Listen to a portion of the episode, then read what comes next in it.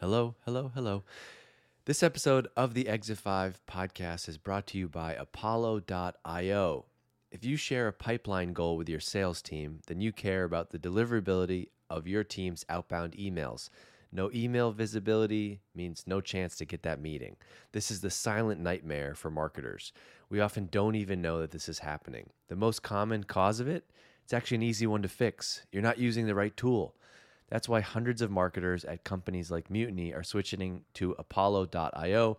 Apollo has every tool you need to power your entire outbound and inbound motions. Yep, that's right. I said inbound emails too. You can ask their team about what that is. Marketers using Apollo have seen outbound email deliverability jump from 62% to 98% after making the switch. 98%, that means more replies, more meetings, and of course, more pipeline. Want to see what type of results you can get with Apollo? Head over to apollo.io slash E5, apollo.io slash E5. If you go there right now, their team will set you up with a free account for you. And as a thank you for your time, check this out. You're going to get a free annual membership to Exit 5. That's valued at $275 just for checking them out. And the tool is free. If you're not already a member, this is a great opportunity. And if you are and you want to learn more, go to apollo.io slash E5. This episode of the Exit 5 podcast is brought to you by Demandwell. Building an effective SEO keyword strategy is especially challenging for B2B SaaS marketers, since the highest intent terms that we have often have low search volumes. And don't even get me started on how hard it is to do this with SEO if you're taking a category creation approach. If you go after the right keywords, though, your SEO can drive demand, but it's a delicate balance of relevance, intent, competition, and being able to listen to your market. As an Exit 5 listener, here's some help with your SEO. You can schedule a keyword feasibility assessment to determine if your market category and audience have the search volume and intent required for SEO to be a successful channel for your business. Schedule your free assessment right now at demandwell.com backslash keywords. That's demandwell.com backslash keywords and get yourself some SEO help. You don't have to do this alone. One, two, three, four, Exit. five.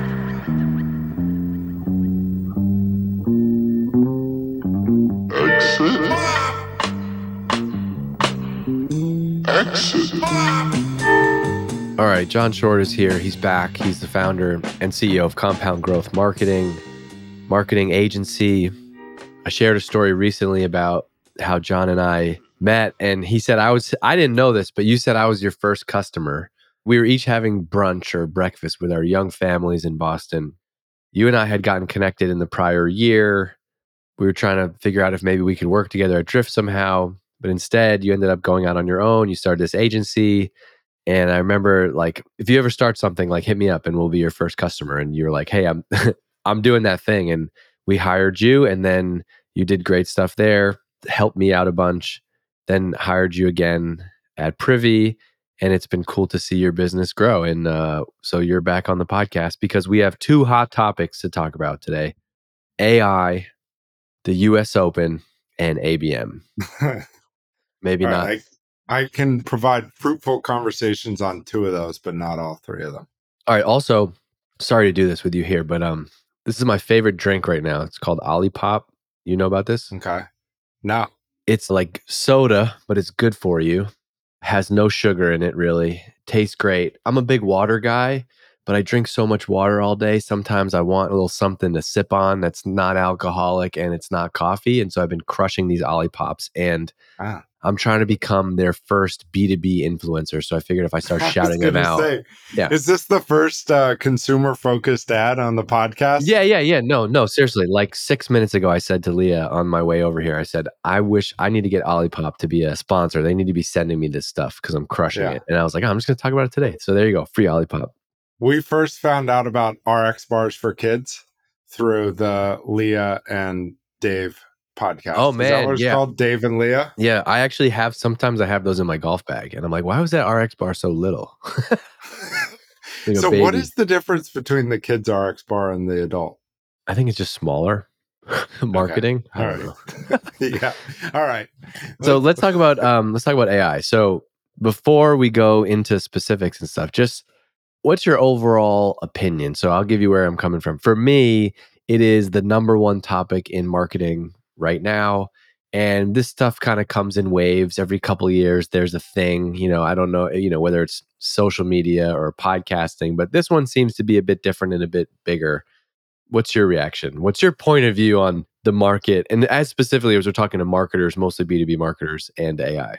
Yeah, this one feels significant. It comes at at an interesting time given the downturn in the economy, but the hype around AI seems real.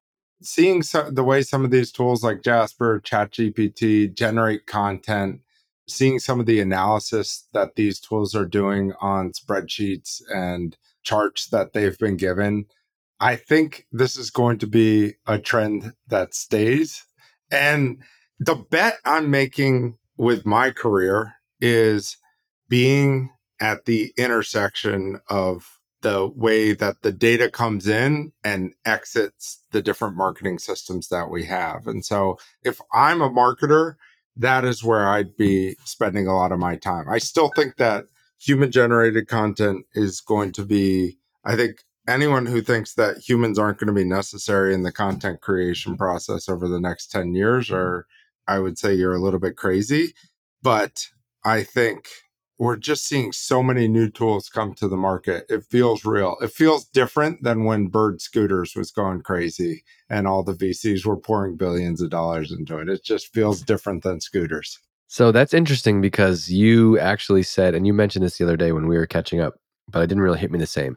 So you believe in AI, and but what has you excited about it for marketers is actually not what most people are talking about. You're excited from the data and analytics and operations side of things. And I'm like, oh man, yeah, that's interesting because most of the chatter that you see on Twitter, LinkedIn, or even stuff I've talked about in examples, it's mostly the more consumer facing stuff. It's like AI and creative, or people are obsessed with chat GPT and prompts and text and Jasper spitting out this copy for you, ad copy, email copy, landing page copy. There's a lot of that talk in marketing I haven't seen as much, or there's not as much buzz about this. Is that because do you not believe in those things, or you just feel like, whoa, I see a strong use case because of something I've done in my career or what we see with companies do? Like, why is it such a good fit in this area? Well, I think we're skipping two steps. So, one, for content, I'm seeing a lot of companies who are going into the market and immediately starting to use ChatGPT or Jasper to create content at scale.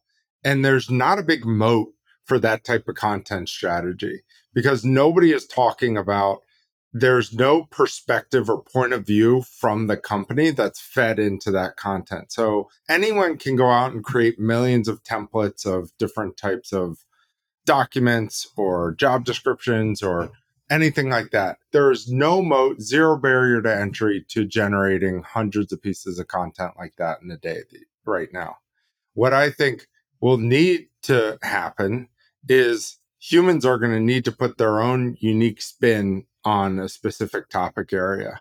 And so I really liked what I saw last week from Jasper, where they launched the campaigns product, and their campaigns product basically allows you to build out a knowledge base in the back end to feed the learning model all types of information so then it can produce social posts for you. And that's why I think that over the next 10 years, we're probably going to see the top 5% of copywriters, writers, product marketers see an increase in their income because I think there's going to be a lot more dependency on people like you when you're at Drift building out the core content for your brand that then the learning model can use to generate blog posts and LinkedIn posts and all that stuff with the perspective, right? You guys wanted to kill forms at one time. And so I think there's going to be a back end, or I call it like a mother, like you would call a mother for sourdough bread or kombucha,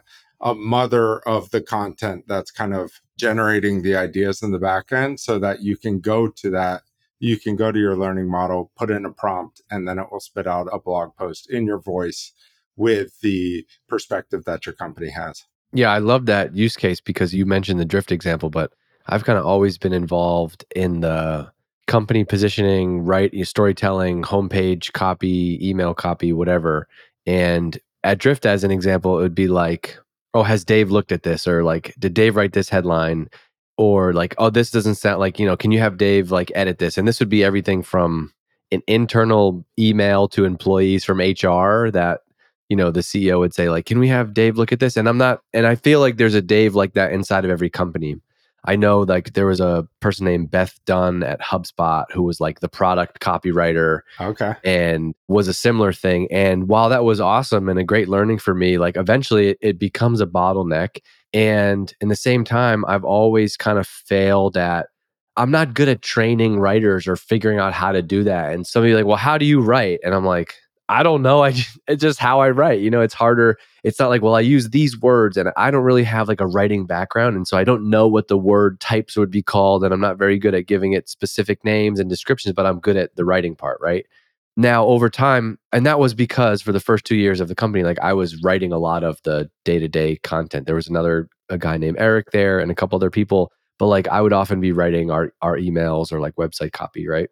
And it's just really hard to you do that for 2 years and that becomes a brand voice. Now all of a sudden you're leading a marketing team with 12 people and you're like, "Shit, how do I how do I teach other people how to do that?" Now, if you can then feed this mother or whatever you're calling it, you can feed AI all of these things and say like, "Hey, help us write a product launch email that has to include this, this and this and has this in it and this in it and make it go, you know, and and put it in this style, that's a way better way to train and scale a writer. And I don't think you're replacing anybody's jobs. You're just kind of like reframing what the role of of marketing is. And so to me, when I when I hear examples like that, I'm like, uh, marketers out there who don't believe that this is real or like, oh, it's just another tool. I'm like, no, you got to think about right now your company is looking for you to like push and like bring new tools and technology in not for the sake of spending money but for having like a innovative point of view on on what's happening in marketing. And so like i would 100% be looking to do something right like that right now. I, I love that example.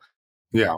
The other example there that we've used is we were consulting a company on their linkedin subject matter expert strategy. And I had somebody on the team and they kept being on these calls and being like, John, the stuff I'm hearing on these calls is absolute gold. Like, I wish I could. And I'm like, are you recording those conversations?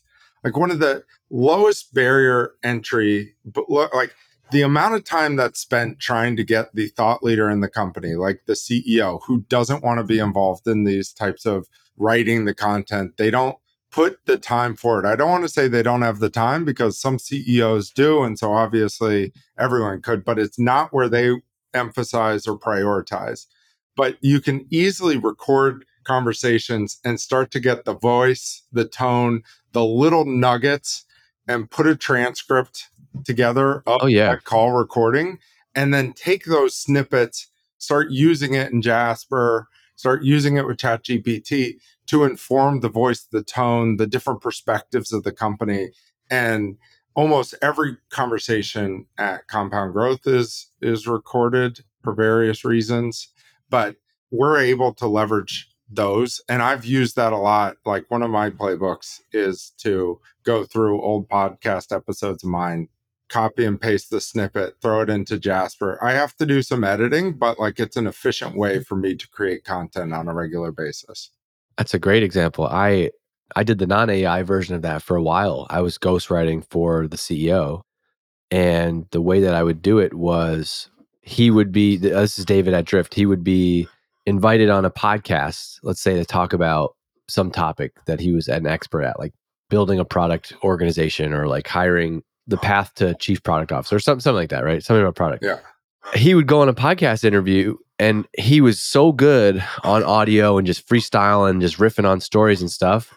And he was a great writer but he like just didn't have the time. Like he was never going to take three hours and write. And so i was like well give me the audio. Like i'm gonna ghostwrite for you and it's all there. And so i would basically occasionally like write up articles or draft twitter copy or social media copy and so to think that and i know a lot of people are doing that today. So even if you're not using ai i think that's a huge play is like if you want to get more content out of the ceo one task is like yeah can you interview your ceo can you get her on the calendar for one hour a month? And can you come and be prepared and just like you got 15 questions and just like let her riff on all these things? Like awesome. I got one hour of recorded conversation.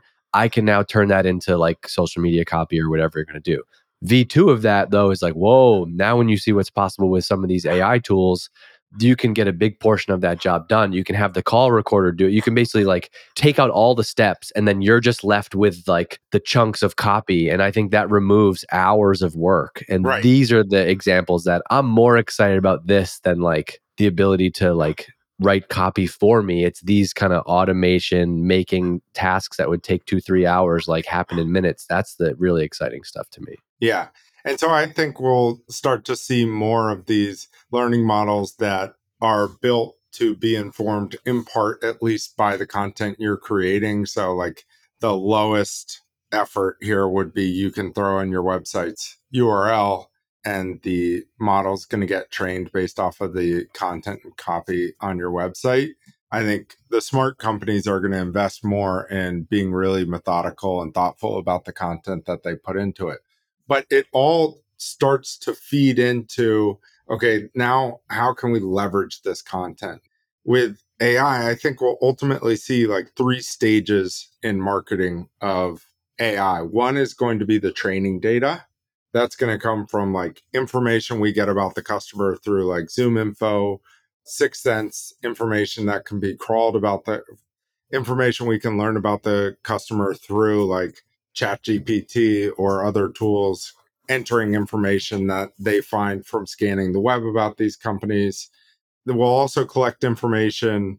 I'm really excited to see how we can leverage sales and customer success communications with the client right if we have transcripts of all these conversations and we can summarize that data pass it back to the marketing team we have that to an extent right now with Gong and Chorus and, and applications like that. But I think it will actually start to feel like data versus, it will actually start to feel like quantitative data versus qualitative data, where I think certain questions like, how did you hear about us? Or what got you interested in our company? You're going to be able to kind of pull that out at scale and measure the impact of certain campaigns that you have a lot of trouble measuring today. And it's different than just asking for that information in the form because you get to hear the emotion behind it. So I think there'll be a feedback loop for the marketing team from the sales team to be able to analyze conversations that they're having, pass that feedback to the marketing team. I think the information we gather from forms, the information we gather on usage, all of this data will be training data that then goes into the CRM and then we use it to automate prompts for trial drip campaigns, for advertising, for copy that you see on the website, right? Like once you know who a user is, you're going to be able to start to customize the website to fit what that user is looking for based on what you know about them, what pages they've been to, all the data in the universe that you've had. And I think that's going to be really fascinating. And there's going to be a race to improve data quality for your company because you're literally going to be feeding the prompts that's going to create the content that your customers are going to be seeing. Does that make sense to you, Dave? Is somebody doing that now? Like, does a company own this? Is this what like a HubSpot is going to do, or Salesforce is going to do, or maybe Jasper will do? I don't like. I get what you're saying, but like, who's going to own that? Is that going to be a software that you buy, or you're you gonna? Is it going to be like the new job of like marketing operations or somebody in the company to build in house? What What is it going to be? Yeah, I think it would be uh, marketing operations in house. And I see it being like a marketing automation system or a CDP or a CRM, somewhere where all the data is stored about the customer. So you could say, mm. you know, the CEO of Ford Motor Company came in, they signed up for a trial. Let's say that the CEO of the Ford Motor Company is signing up for trials somewhere because they have that time on their hands I believe you. basically your marketing automation system would use the prompt of this is a CEO, CEO of Ford Motor Company. Here's their name. Here's what's going on at Ford Motor Company. And here's what we think they're interested in looking at when they're using our tools. And then boom, those are going to be prompts that are used to create the trial drip campaign for the user. And you're also going to be able to create more dynamic campaigns based on what features they used, they've used so far, what features they haven't used, but are really important to the company. And so I think the quality of the data that we're feeding into our marketing automation system becomes even more important because you want to make sure that you are delivering the customized message, the right message to the right person at the right time with that content. The overlap in this audience for this next comment is a absolute is about three, but um, Rickie Fowler is a six under through twelve, and he's birdied eight of the twelve holes. So, all right, thanks for listening to that producer's note. Let's go back to this idea of the mother. so you think that the future of marketing op, like if I'm listening to this and I'm in marketing ops, do I need to be thinking about like, oh shoot, this is something that I should step up and own in my career? Like basically what I'm trying to get at is I think the answer would be yes. And I'm not deep in this world, so I'm just making this up. But I feel like this time with AI in marketing right now seems to be one of those opportunities where like it would be wise to make a bet on your career and in that field. And so like if you are in marketing and you are listening to this right now, like do you go all in on AI? And this is what you're reading about on nights and weekends, and you try to be the one that pioneers that and brings it into your company. Some people might think you're crazy, but also this is where like the big bets are made. You know, I our mutual friend Tom Wentworth has like been an early adopter of every literally every Martech tool under the sun for the last decade. Yeah. And I, I like to joke about that with him, but I also think it's helped him create a huge advantage. Like he's just willing to try new stuff and he's got a 40 person team, but I know he continues to sign up for new tools and he's messing around. And I just I've seen people that grow the fastest in my career like are that Hey, it's Dave. This episode of the Exit 5 podcast is brought to you by Apollo.io. If you share a pipeline goal with your sales team, then you care about the deliverability rate of your team's outbound emails. No email visibility means no meetings. This becomes the silent nightmare for us marketers. You often don't even know that this is happening. And the most common cause of it, it's actually an easy one to fix. You're not using the right tool. That's why hundreds of marketers at companies like Mutiny are switching to Apollo.io. Apollo has every tool you need to power your entire outbound and inbound motions. Yep, that's right. I said inbound emails too. You can ask their team about it. Marketers using Apollo have seen outbound email deliverability jump from 62% to 98% after making the switch. 98%, that means more replies, more meetings, and of course, more booked pipeline. Want to see what type of results you can get? Head over to apollo.io slash E5 apollo.io slash e5 right now and book a meeting with their team to get set up. And as a thank you for your time, they will give you a free annual Exit 5 membership for booking a meeting that's valued at $275. Go check them out, apollo.io slash e5. Type of person. And I, it would be great to just push people to go and do that and to like doesn't have to replace your current job today but how can you find 20 or 30% of your time to like really try to make this your thing, I think that's going to create that huge advantage in your career that doesn't come along often. Do you agree with that? Yeah.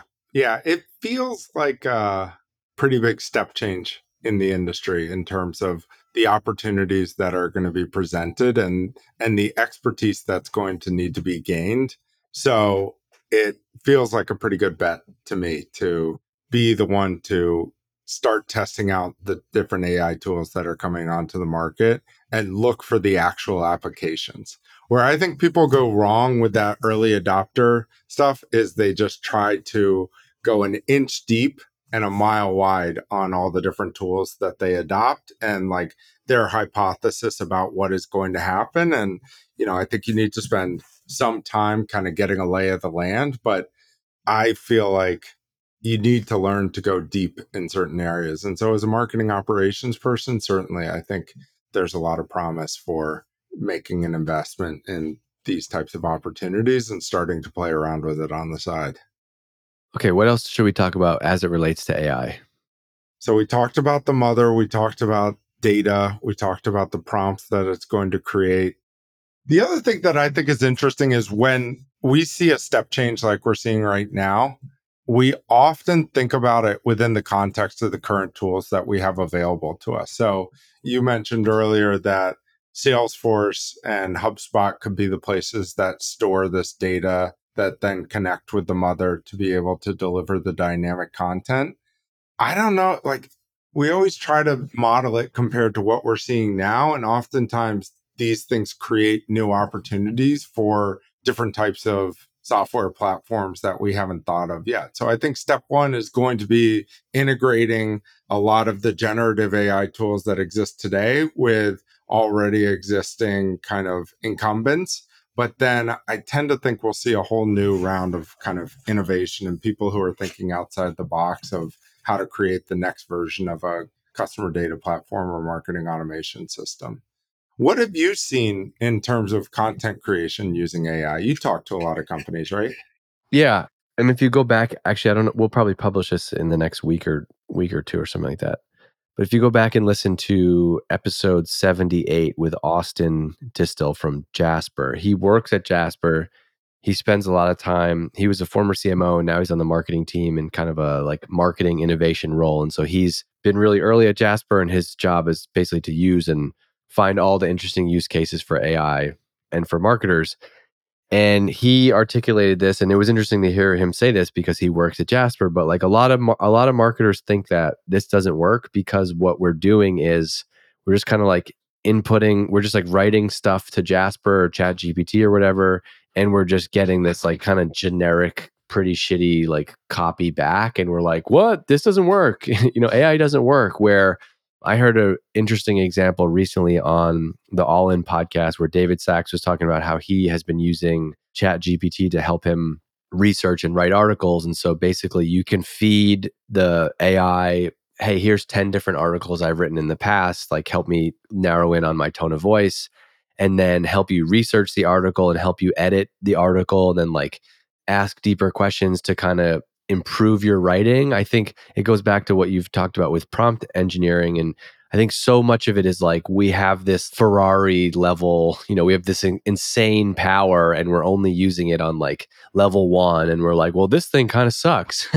and so I think the more creative and innovative ways you can find to feed it interesting stuff, I think you're going to get better at creating content. And so I think this is a long way of saying like what I have seen is that yes, a lot of people are asking about it, a lot of people are doing it, but I think most of us are doing it in a very like V1 kind of noob noob level way. I also think people are just doing it right now to be like, look, I'm using this tool too. And where I think like if you actually really try to make a thoughtful approach, like I'm trying to think right now, man, there's like 10 things that I'm doing with Exit 5 that like would be way better. There, there's got to be like a way to make this better with with AI. And so I think that's kind of the trap that people are in. It's just like this generic, write me 10 ideas for a blog post. Like, well, that's only going to get you so far. Yeah. And part of it is like, that's a pretty interesting use case that is, was talking about. Have you seen any other people who are really like I got introduced to some guy on LinkedIn who's like posting a lot of really interesting prompts and different tools that he's using.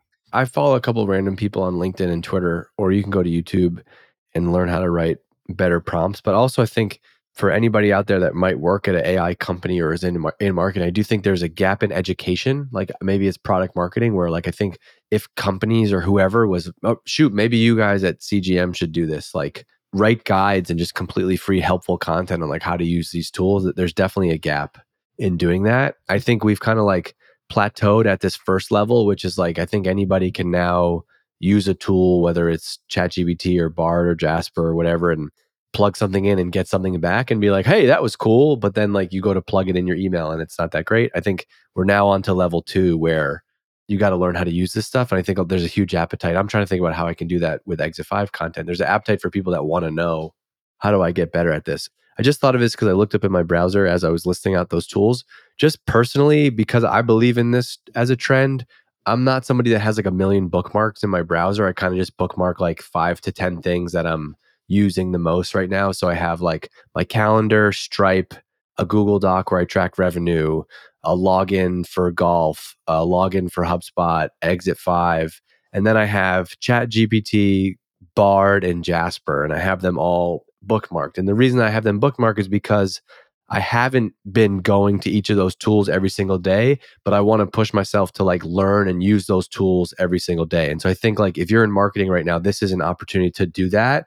And even if you're not ready to put something in play for your business, like this to me is the fun part about marketing is like play around, like try creative ideas and try to do this. And like this is what I loved about when I was a marketer inside of a company. Like, hey, I heard about this thing on my own time. I read about it and I got two ideas about how we're going to do this. And for me, maybe this was like 10 years ago, it's like, I got this crazy idea. You know, those podcasts people are listening to? Like, here's two ideas about how we're going to go do one.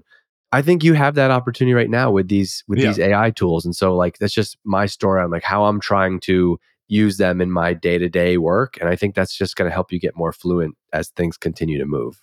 Yeah, it feels like the moment right now where someone started to bring the idea of e-commerce to to the retail brand or digital marketing or Yeah.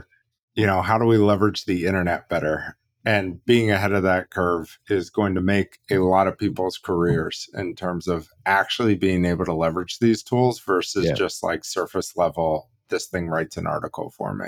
there's a bunch of i mean it y- we can riff on like fun ideas and i'm not i'm not super deep in the game so i'm not and i'm not um always a very like tech early adopter-ish person like i don't i don't know all the ai tools and i'm not using them all but on that podcast austin was talking about i think it was called like 11 labs or something like that but basically you can take all of your audio you can take lots of audio and it's going to help you spit out like voiceovers in your voice right and so think about something Yeah. like a product launch video.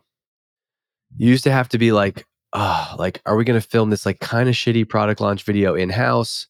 Are we going to spend 20 grand and do like a big product launch video or customer or website video? Like that video is so key to telling your story as a brand and as a marketer, but like to always go have to spend 10, 20, 30. I mean, when you were like VP of marketing in a company, you'd kind of once a year make that like one big video Right. expense, right?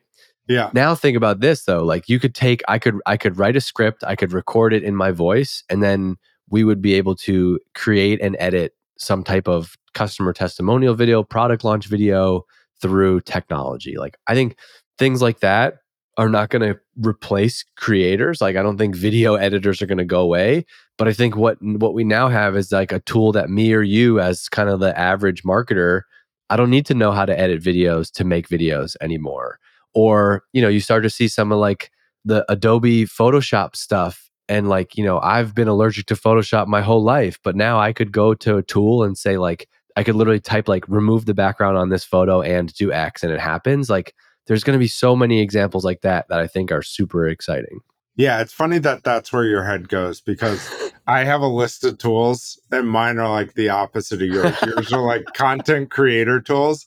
And I have a list of tools that are like Yeah, right. different ways that you can like kind yours of is like clean data like remove duplicates in you know this like ga4 connects to Yeah. this and do this thing yeah i know Yeah, because I'm like thinking about it like all the different ways that we can use it to create to use like creative ways to get ahead of the curve in terms of intent data, right? Like how do we beat Bombora in terms of understanding what companies are coming into market from an ABM perspective? Or what are we going to be able to like on top of ZoomInfo, how are we going to be able to augment our data with information that helps the salesperson with their initial call? Do you think all of that stuff is still going to be possible in like a privacy heavy cookie less world? Like intent data, for example. Isn't that all predicated on the internet knowing who you are in some way?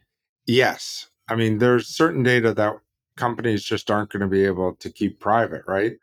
You know, I was talking to a company the other day that is able to leverage data, or I think there's a significant opportunity for them to be able to listen in on earnings calls to hear about challenges that the company is having to be able to identify if they're a good target account for them to be going after. There are public announcements that come out or press releases, blog posts, etc., that tell you what's happening at a given company. There's filings that need to happen that I think companies are going to be able to use and leverage in order to understand what's going on at a company and whether or not they're coming into market. So I think that the intent data that you see through Bombora is interesting. I think it certainly has been useful. Speaking of PGA Tour updates, did you see the CEO of ZoomInfo said if you guys were on ZoomInfo tracking the PGA Tour, you would have known that there was an acquisition in the works? I did see that and I texted you and I didn't understand the answer. How did they know that? They noticed a lot of activity on what? I don't understand that. They're collecting all this information that's going on about what like what people at the PGA what websites those people are looking at. Oh, so they were saying like employees of the PGA Tour Yeah. were going to banking websites or M and A companies, like yeah. Yeah. or, or googling like Maybe they they Googling, saw like, that they were PR meeting at the strategy. yeah. I don't know where they collect their data, but I thought that was interesting. But I think even in a cookieless world, we're still going to be able to use different signals that companies are putting out to understand when they're starting to become an interesting prospect for a certain company. You can see job postings, you can see press releases, you can see earnings calls. There's tons of different signals out there that companies like ZoomInfo are, are leveraging now, but I think we'll all be able to kind of build our own tools and do a lot more customized data scraping to identify the right companies. the more that you talk about this, what's interesting is like I think this applies more to startups, I guess, as companies that are starting out. But it's almost like the CEO, the founders have to of a of a new company. Like it would be wise to be thinking of this from the beginning, and then it's not like oh later marketing should hire X. It's like oh no the fundamentally how we uh, get customers is going to change. Like we should invest early in this type of like data and architectures is really interesting to think about. Yeah, you see that oftentimes some of the early stage companies are the most innovative with how they think about the marketing tactics that they use. So I'm trying to think of some examples, but I feel like at Drift with John DeWolf, was that the guy's name? Whoa, whoa! You can't just be sh- you just can't just be giving out private information on this podcast. What do you think, man? Everybody's gonna email this guy now and be like, uh, "Can can I hire you?" All right. We'll let it slide. We'll let it slide. John's a great guy. you know, Recorded Future, I think they've been able to leverage data from their product to help inform their marketing and content strategy. I don't think that's unique to just them. They've created a, one of the top 10 podcasts in America, something like that. Is that what So they Tom is say. So Yeah. they say. Allegedly. Uh, allegedly. Show me the receipts, Tom. through data that they're collecting through their own product. You know, I see that all the time where companies have specific access, like the data they have is one of the core pieces of their product, but it also helps them to go out with user acquisition strategies to acquire new customers.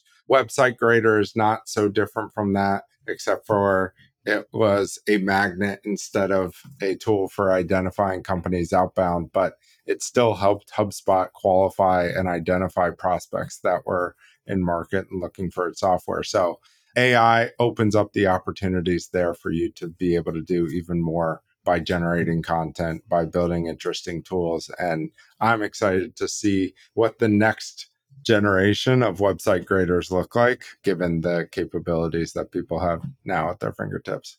All right, hold on. I'm, I'm going to give you the, ne- the next question is going to be from AI. Hold on. What questions should B2B marketers who want to help their companies grow revenue? What questions should B2B marketers who want to help their companies grow revenue be thinking about when it comes to generative AI tools? All right, here are the questions you should be thinking about. I use Jasper to this. I'll ask ChatGPT in a second. B2B marketers who want to help their company grow revenue should be asking themselves a few key questions when it comes to generative AI tools. Number one, what specific business challenge do we want to address with generative AI? It's important to have a clear understanding of the goals you want to achieve with this technology. This can range from automating content creation to improving customer experience to streamlining internal processes. I actually think that's pretty good. Pretty fair starting point. Like, why are we going to do this? right? Like, this kind of the question for anything. Like, wh- why? Yeah. And I'm not even being like silly right now. Like, that's a damn No. good question. Like, no, why? that's why? what most people skip. Like, is exactly. they skip the actual end use case. It's Exactly. huge- So, like, I'm just thinking of somebody who's listening. They're like, "Oh, that's a great idea." But John said about the mother and ingesting all this. If you go all the way back, okay, but why? what business challenge do we have today? we need to create a moat around our content. Okay, cool. Now we got somewhere to go. I think this is good. Number two, what types of data do we need to feed into the AI system to get the best results? Generative AI tools are only as good as the data they are trained on. That's what Austin said, right? Marketers should be thinking about what types of data they need to collect and analyze to get the most out of these tools. Pretty good, accurate. Number three, how will generative AI fit into our overall marketing strategy? While AI can be a powerful tool, it's not a silver bullet. B2B marketers should consider how generative AI fits into their broader marketing strategy and how it can complement other tactics. Okay. And how will we measure success and ROI? As with any marketing initiative, it's important. This is the CFO, the AI CFO wrote this. it's important to have a way to measure the impact of generative AI in your business. So, oh, come on. That one's that, that, that's the corporate question. that's the Dave just gave a, a, presentation in a quarterly executive meeting or sometime, and then someone raises their hand. Dave, I have a question. How will we measure the success of this campaign? yeah, that's the question that slows down every corporate initiative across America ever. If you want to slow a project down, just go, yeah, but what's the ROI of this? I, I, I don't know, Rick. We'll, we're going to get six new customers from this. How does that sound? All right, let's flip over to a- ABM a little bit before we wrap up. Okay. What's on your mind about ABM? I, you know what I don't understand? Any podcast I put out about ABM, any ABM guests we have on, even more popular than AI is ABM and continues to be. Why do you think that is? I think more companies are starting to sell their products at higher average contract values, which means that there are more companies that exist that need to target a really small amount of customers right now. So we're seeing more deal sizes over $100,000 from companies that are buying software. And so it's not like since we're seeing a move from like on premise to software as a service, which is in the cloud basically, um, there's more oh. opportunity for this here. So and are we gonna? Are we about to hit the full cycle? Isn't the now the new thing is to go back on premise, like hardware is like everybody's moving out of the cloud back to hardware. Right, but it, even if that happens, it will still be modern companies with marketers who call it account based marketing versus sure. like the companies that were doing this before, like IBM, that just call it marketing. Yeah. And and they don't think about it as account based. Okay. But, That's a good observation. More companies selling to companies with bigger contracts. I also think um I don't want to say it's the better marketing strategy because there's I think there's lots of ways to win, but I think a lot of companies just like continue, you know, marketing does a lot of stuff and we're we're sending emails and we're doing webinars, we're writing blogs and like ah, we're just not getting enough inbound coming in. And I see this question all the time like how do I get more customers? it's kind of like how do I get more customers? Well, you need to go only there's only so many people that are going to find you on their own or through your channels and read your content and come to your website. And I'm yeah. the biggest proponent of that type of marketing in the world. But if you sell a certain type of product or service, you literally need to go find those customers. And so that's why I think this is a, also becoming a more popular marketing strategies because it gives you a little bit more control and you're going to be able to be more more efficient. So with that said as context, when you hear ABM, how do you define that? If a com- like when a company comes to CGM and says like we need to be doing ABM, like what does that mean? Because I know you don't think it's just display ads. So what the heck does it actually mean? So I think it ABM is a great strategy for companies to use when they need to create a tighter integration between the marketing and sales team. They're going after accounts with a large average deal size where they can afford to put a lot of research and energy towards understanding their customer and they can create a really tight segment or a really tight kind of target on the companies that they're going after. That's where I think ABM is most successful. Oh, that's really good. That's really good. Can you go through that list one more time? Are you going to remember that? yeah. Selling a product at a really high ACV.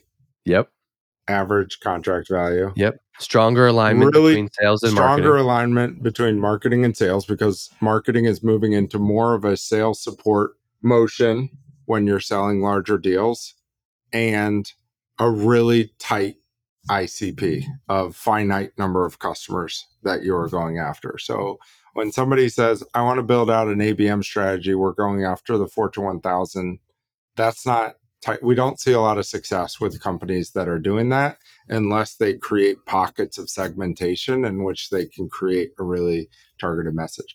The promise for me for a, of ABM was our CRMs were going to change from being lead focused to more account focused. We at Workable, we had a research team of people who we hired who are in the CRM adding contextual data for the sales team to help them with their initial conversation that they are having with sales. And then also, what you're going to find is that companies are marketing teams are spending more time providing sales support material for the middle of the funnel because the sales cycle is longer. So they're going to create more mm-hmm. content for a specific industry, more case studies, more presentations that are really focused on a specific client because they're supporting getting these deals over the finish line for the sales team. So when we work with clients on ABM, we start with focusing on the sales and marketing integration and understanding how the CRM is set up, what data we're providing to the sales reps to help them get their foot in the door and have a really good first call with the reps who they're working with. We're also making sure we align on who the target audience, what the ICP is. A lot of times we see sales is choosing that, and I find that to be kind of a moving target. Sales will get off the phone with a really with a prospect they're really excited about and they're going to say let's focus on the hotel industry or let's focus on the restaurant industry. They'll constantly be shifting and so i think you need to build that alignment on who your target customer is. Then you move up to what are the low hanging fruits way that we can drive engagement for our sales team? Like we want to set up actual conversations for them. How do we get more hand raisers on the site? And then the last thing we go to is aware just general awareness and display. We we want to you know focus on building demand setting up conversation for the sales team but the number of times that i go into a company and terminus has done a great job building their brand. As soon as someone says we're going to execute an abm strategy for some reason they always go to terminus and i think that's the last place people should go. No offense. I know, not offense at all, but it drives me. I go nuts about this because I'm like, here's the best ABM strategy. Create a list of five to 10 customers Yes. who would be most likely to buy from you right now and email them. Yeah. and Yeah. tell them and tell them to take a demo from you. That's Right. like literally step one. And then if you do that, you're going to start to learn, well, like, oh, we didn't have the right, well, we don't have their contact information. Okay, well, then you need to get it. Okay, we emailed them, but they're not responding. Okay, maybe because it's cold. Then there's 15 other things you can do there, right? Like, okay, the message was delivered, but they opened it and didn't do anything. Okay, maybe it was a, it was a bad pitch. Like, do you need to come up with a different offer other than like, here's what our product does. Do you want to take a call? It always starts there, man. It drives me it drives me crazy. Like that is Yeah. that is where it starts, and then as you scale, it's just you're not reaching out to ten customer, you know, ten accounts. It needs to be it needs to be much more than that, and then you layer on the other things. Yeah. Leverage your investors, leverage your sales team. Your sales team is likely, if you're selling marketing software, your sales team has likely sold marketing software before. If you're selling financial software, your sales team is likely sold to a CFO before. So go through, like, sit down with each of your reps, go through their LinkedIn and see what connections they have Yeah. already that they should be reaching back out to. We did a cool thing at Drift with the sales team around this. So it was unique because we were sell- so in you, you use the example of CFOs, right? At Drift, we were selling to marketers, and so every once a quarter or so, we would do a lunch and learn where the VP of sales would have me come up and hang out with the sales team and just be like, Dave, like what type of messages are you getting? Like how are people trying to sell you on things? And it was that would be some of the best stuff because we got to like, you know, get inside the head of a buyer. Um shoot, I was going to say one other thing on that before, but that to me is like a, a so underrated part and it like doesn't play well on internet advice because the answer is just like just send just send emails. Oh, this is what I'm going to say. this is why the value prop in the story nobody ever talks about this, man. If you just if you have a product and you send out 10 shitty emails that just say like hello uh, we help you get more time back in your day. Like do you want to take a demo? And you're like and you send that email and you're like man abm's not working for us. Like positioning and the company story you have to have a, a compelling value prop. Hey john i know you're an agency owner right now and like you know things have been pretty tough the last two quarters but i actually noticed this one thing that two of your competitors are doing that you're not and i have two very specific ideas about how i can help your business. And this is not like a fa- one of those fake ass emails where like Yeah. they lied to you. They actually did the research on the business and then I respond to those emails all day. I think there's so many layers in here in ABM that are not, as you're listening to us talk about this, that are not display ads. Please don't let it be that.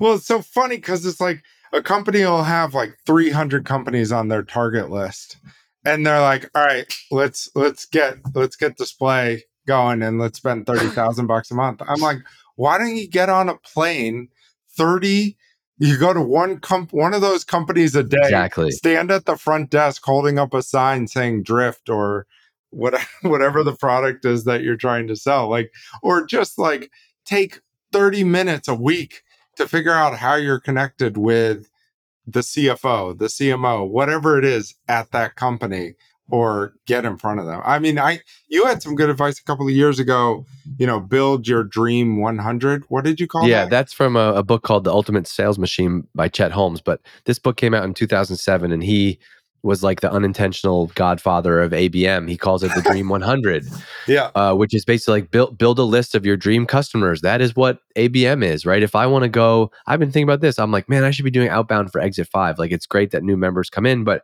I should go make a target list of a hundred B2B SaaS orgs, like who would be a good fit, and go reach out to them. And and that like the, your dream hundred is like hundred people or companies that are most likely to buy what you have. Now, where companies that we work with, John, struggle with this is they often the vision of what they're selling and the actual product capabilities are not currently matching. And so they're like, well, you know, we don't want to be seen as this. And so we gotta we gotta pitch it as this, where it's like, no, to make this work, it has to be people who can buy your product based on what you can do right now.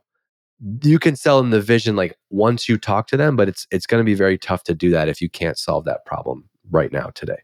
Yeah. Ah, Okay, we got to wrap. We got to wrap. We got. We'll do more. You're coming back. I know you just had a you had a huge thought, but we gotta we gotta go. I gotta go pick up my son, and we're gonna go chip and putt right now. So uh, it's very Sounds important. great. I'm jealous. I wish I could do that. You can't even putt with your wrist. Ugh. I can. I can. Actually, that reminds me. yeah, become I- a better I putter right now. This is what Jocko Jocko has that one video that says whenever anything bad happens, you're just supposed to say good. He's like, your legs got cut off. Good. You lost your head. Good. Now, I'm making up what it actually is, but basically he says like every the answer to so you hurt your wrist. Good. You can't hit balls, John. Now's your time to become a better putter. Become the Yeah. best putter. You've seen my setup. Yeah, get good at putting. All right, goodbye, my friend. I'll see you later. Hey, thanks for listening to this episode of the Exit 5 podcast. If you're in B2B marketing and you want to grow your career, you should also go and check out everything that we have over at exit5.com. We've got articles, we've got videos, we've got templates. Plus, we have a community, a community of over 4,000 B2B marketing pros. Whether you're deep in your career and want to connect with your peers or just starting up and you want a place to go where you can see what people are talking about, get smarter about B2B marketing in your own time to grow your career and help grow your company, go and check it out. It's exit5.com. You can get on the email list there. You can join the community. There's 4,000 marketers in the community. We have a job board. We're always adding new stuff. It's really becoming the number one place you can go if you want to grow your career and learn more about B2B marketing outside of what you're doing inside of your company every day. So check it out, exit5.com. And I also want to make sure I give a shout out to my friends at Hatch. That's hatch.fm. They produce this podcast. It sounds amazing because of the work that they do. And they work with B2B companies just like yours. They offer unlimited podcast editing and strategy for businesses. You can get unlimited podcast editing and on demand strategy for a low monthly cost. All you got to do is just upload your episode and they take care of the rest. Go and check them out. It's hatch.fm. Hello, hello, hello. This episode of the Exit 5 podcast is brought to you by Apollo.io. If you share a pipeline goal with your sales team, then you care about the deliverability of your team's outbound emails. No email visibility means no chance to get that meeting. This is the silent nightmare for marketers. We often don't even know that this is happening. The most common cause of it, it's actually an easy one to fix. You're not using the right tool. That's why hundreds of marketers at companies like Mutiny are switching to Apollo.io. Apollo has every tool you need to power your entire outbound and inbound motions. Yep, that's right. I said inbound emails too. You can ask their team about what that is. Marketers using Apollo have seen outbound email deliverability jump from 62% to 98% after making the switch. 98%, that means more replies, more meetings, and of course, more pipeline. Want to see what type of results you can get with Apollo? Head over to apollo.io slash E5, apollo.io slash E5. If you go there right now, their team will set you up with a free account for you. And as a thank you for your time, check this out. You're going to get a free annual membership to Exit 5. That's valued at $275 just for checking them out. And the tool is free. If you're not already a member, this is a great opportunity. And if you are and you want to learn more, go to apollo.io slash E5.